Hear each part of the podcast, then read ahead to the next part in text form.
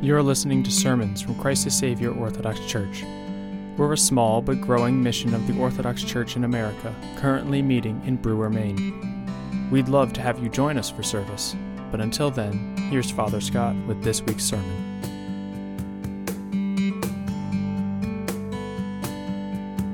Amen. Wisdom, stand upright.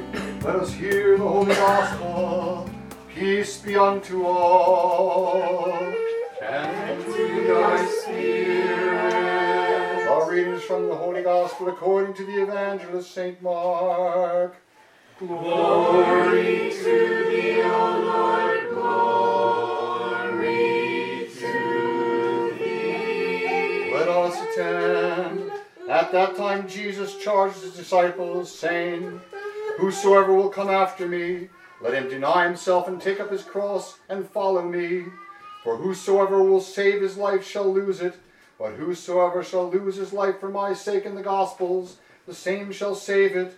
For what shall it profit a man if he shall gain the whole world and lose his own soul? Or what shall a man give in exchange for his soul? Whosoever therefore shall be ashamed of me and of my words in this adulterous and sinful generation, of him also shall the Son of Man be ashamed when he cometh in the glory of his Father with his holy angels. And he said unto them, Verily I say unto you, that there be some of them that stand here which shall not taste death till they have seen the kingdom of God come with power.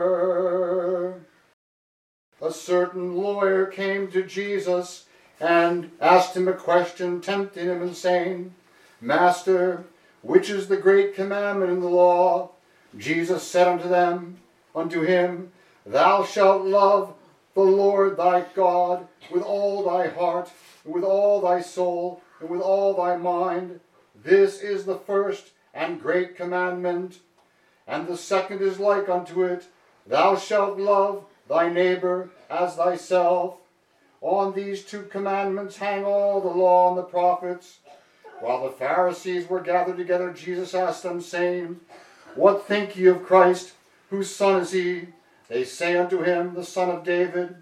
He saith unto them, How then doth David in spirit call him Lord, saying, The Lord said unto my Lord, Sit thou on my right hand, till I make thine enemies thy footstool. If David then call him Lord, how is he his son? And no man was able to answer him a word, neither does any man from that day forth ask him any questions. Glory to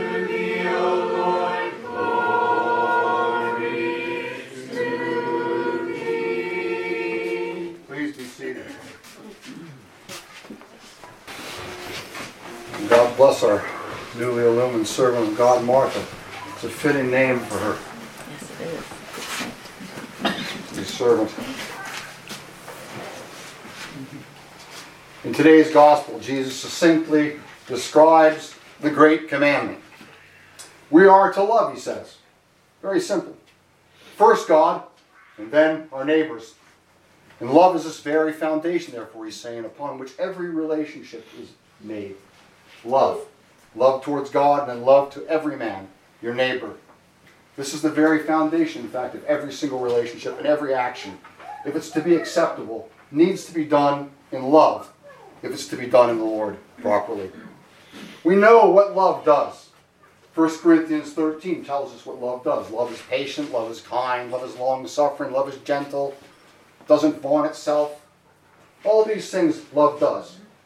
I think as individuals that live on this earth for any length of time, we know what it is to do loving deeds. I guess really what I wanted to talk about first, though, is what love is. For love is something, and what love does comes out of what it is. Love is God. First of all, God is love. He is the one who is love, from which all things come that are loving. God is the foundation of love. He created us in his image and likeness, and so we can love. We are able to love. Like God loves, we're able to draw on his grace, and based on our closeness to him, we can begin to love. So, what is this love? What does it mean to love? What is love? It's vital to understand this because if God's the source of all love and his love is in us somehow, then what is love? We need to respond to God's love. we need to know, first of all, what love is. It's a hard thing to define. I'll say when I sat down to write and think about how to succinctly describe love, it's a really tough one to write down. If I asked you to give me a definition and come up here and preach on it, I think it would probably be stumping to most of us. And it was to me too. I thought about it for a long time and read in the Fathers quite a bit. But I think we can sum it up at least one way in this way that love is a holy virtue, first of all. And it's an attribute of the Holy Trinity. Attribute means describing what God is somehow. God is love. And so, love, which is exhibited perfectly only in the Holy Trinity, is a word used to describe the nature of a relationship between persons that's based on giving, sacrifice, and doing what is best for the other person. It is a connection of our emotions, of our will, of our thoughts and actions. But it can't be limited to any one of these things. But it contains within itself some level of each one of these things based on what kind of relationship we're talking about. So, therefore, we have love towards parents, we have love towards a spouse, we have love towards children, to neighbors, and even to strangers, as well as to God. And each one of these kinds of love manifests a different degree and amount of each one of these characteristics of emotion and thought, action, and will.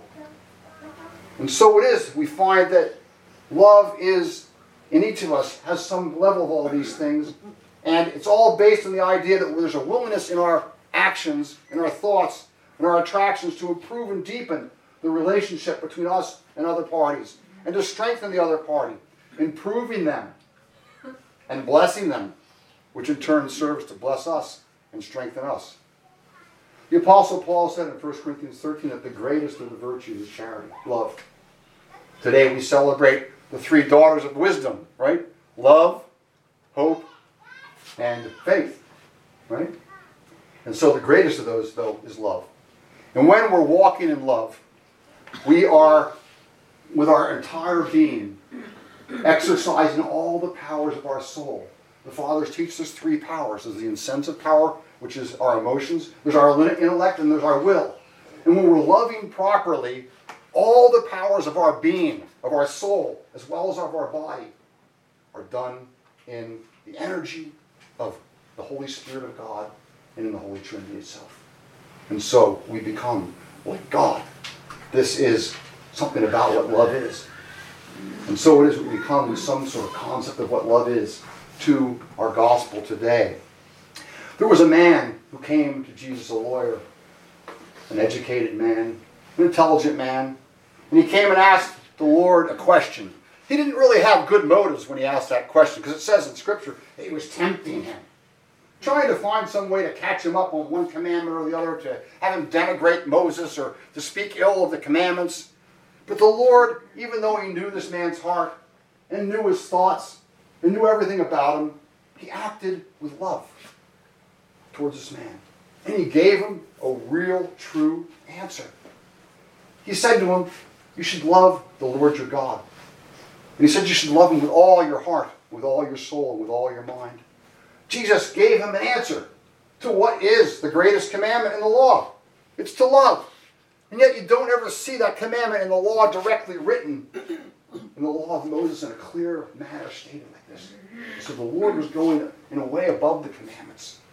But he gave this man a true answer about what the greatest commandment is. He said, Love God completely. With all your soul, with all your heart, with all your mind. To love God. This is the greatest commandment. And he says, This is the great commandment. This is the one which we need to perform.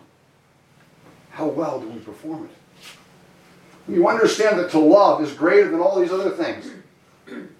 All the other commandments are based on it. Then it becomes really important to start to look at everything that we do in light of love. Is there love in what we do? Is there love in what we think? Is there love in our will? Is there love in our actions or our emotions? Are they all in love with the idea that there's going to be a benefit to the other party? Or are they something else? Jesus said, This is the great commandment. If he's saying it's the great commandment, he means it's the biggest one. It's the one that you need to do. And he said, The second commandment is like unto it. But he says this first great commandment of the law is a priority of love for God. Now, to love Him, to love God, we need to know God. And then we need to obey Him, and we need to worship Him. We need to worship Him, it says in spirit and in truth in the, in the holy epistles. And now Jesus Himself said, If you love me, you'll keep my commandments. So He's speaking about obedience. And then we must believe in God, that He exists, as it says in the book of Hebrews, and that He's a rewarder of them that diligently seek Him. All these things are how we learn how to love God. God opens up Himself to us, and then we begin to respond to Him. And this priority of loving God remains at the top of everything. So when He says it, the second is like unto it. He's assuming that the first has to be in place to enable properly the second to occur. Now, why does He say it's like unto the first one? Because it also is based on love. And so he takes the idea that he's presented to us that the greatest commandment and the fullness of the commandments is expressed in loving God, and he extends it to loving our neighbor. He says we need to love our neighbor, and of course, his answer to our neighbor is it's whoever we come across. There's a hierarchy, I guess, in human life of love. And maybe you could say at a foundation that starts with love with ourselves, right? We love our neighbors ourselves. Well, you can come in, honey. Come on. You gonna come in? Okay. Or do you want to stay out there? Wilson, why don't you go? I don't want to be too much of a distraction. But we'll make him preach. Out of the mouth of babes. This hierarchy of love, I guess you could say it's loving ourselves first. We're starting with the easy ones. There's loving self. Then maybe there's loving parents, right? And then brothers and sisters. And then other members of your extended family. Then it gets wider. Then it goes to your neighbor. The ones you come across in your daily life. But the fathers speak of a love that's so great that even it loves the whole world. When your love expands, there's no limit to how far you can begin to love. Love's a great thing. And that second commandment, to love your neighbor, can be expanded almost infinitely if the power of God's love is inside of us. And so the Lord's teaches that love may get harder when it goes up the cycle, but it's possible to love every neighbor. Even the neighbor that's a stranger when we come upon them, or even the ones that are beyond our physical eyesight in our daily walk. On these two commands, to love God and our neighbor, hang, the Lord says, everything hangs on the law and the prophets. Everything that God's written, everything that God showed us hangs on love. Every action, every commandment, every word that God wants out of you and wants out of me is supposed to be in love. And if it's not, we fall short. It's a great, great command. It really is a great command, not only in its priority, but in also the, the width and the breadth of it, and the length and the depth of it, and how great it is to love. And so the Lord's called us to love. The Apostle John wrote in his little epistle, First John, this. And I thought of this when I was thinking about love and the fullness and the totality of love and how love of God, when passed into our souls and our being, can be so changing. This verse sums it up. This is what he wrote down. He said, We've known, he said, we've known and believed the love that God hath to us. We've understood that God came. He came as a man, fully God still, and died on the cross and suffered for us, and then arose again and opened the way to heaven. So we don't have to worry about, like it says in the baptismal service, about dying again. Jesus isn't going to die again, as I said in the, what, what Chris read, and you're not going to either. And so we, we, know, we know something about God now. We've, we've had God show us how much He loves us. And so the apostles, we've known and believed the love that God hath to us. God is love. He says that. And he that dwelleth in love dwelleth in God. That's powerful. He that dwelleth in love dwelleth in God. Somehow you become inside of God when you dwell in love. This is a great journey. And so he says this, in closing this verse, he says, He that dwelleth in love dwelleth in God, and God in him. Herein is our love made perfect, that we may have boldness in the day of judgment. And this is so powerful, because as he is in the world, as God is, everything that he's ever showed you, everything that he's ever showed to man, as God is, so are we in this world if we're dwelling in God and God in us in love. That is so powerful to think of the reality and the spiritual life and the depth and the power of God. The access that we have to it is so great in this great virtue of love. And so it is that as we draw closer, as the apostle alludes to, as we draw closer and closer to God, we become more and more like Him. We start out with very imperfect love. It's flawed, but it becomes more and more perfect as we know more and more about God and we find out more and more about God. And as God shows Himself to us, He becomes more in us and we in Him. And we understand, we begin to really understand what, what love really is. Now, I think we need to be aware of something that everything we do, we need to start to aware, make ourselves aware of what it's done in. Any other feeling that we have other than love, any other thought that we have other than love, any other will that we have at love, at any time or at any place, anything is not like God. And so love becomes kind of like a standard we can weigh every single thought, every single action, every single aspect of our will and our desire. Love is like the way we can test it. If it's not of love, then it can't be of God. Because God is love. And so if we find that our actions and our thoughts and our movements of our soul, something that's not love, we need to rule it out. Or we need to tame it. This applies to everything in our life.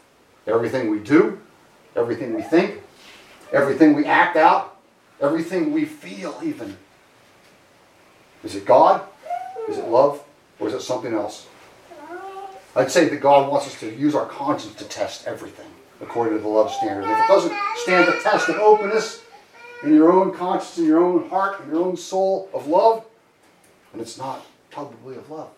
And it's probably not a God. That's the test. Ultimately, that would be true because God is love. And love is being like God. Thinking, feeling, acting just like God. I think when we love, we're most like God somehow. He works in us, through us, in us, by us, when we're filled with love. And so to be filled with love is to be filled with the Holy Spirit, to be filled with the Holy Trinity. May God increase us and perfect our love. And remember, as the Lord says in what we sing often at communion, by this shall all men know you're my disciples, if you have love one to another. This is the test. He doesn't think that we're going to be held up as holy or great because of how great our ascetic levels of attainment might be, or how much self denial necessarily we can do, even though we do need to deny ourselves to follow Him and to learn of Him and to love Him. But really, He wants us to understand that it's by the degree of love you have that all men will know you're His disciple in reality if you have love. May God bless us. May God increase our love and help us all in this matter. In the name of the Father, the Son, and the Holy Spirit. Amen. You can listen to more sermons and learn more about us by visiting our website at orthodoxmaine.org. Thank you for listening, and until next time, God be with you.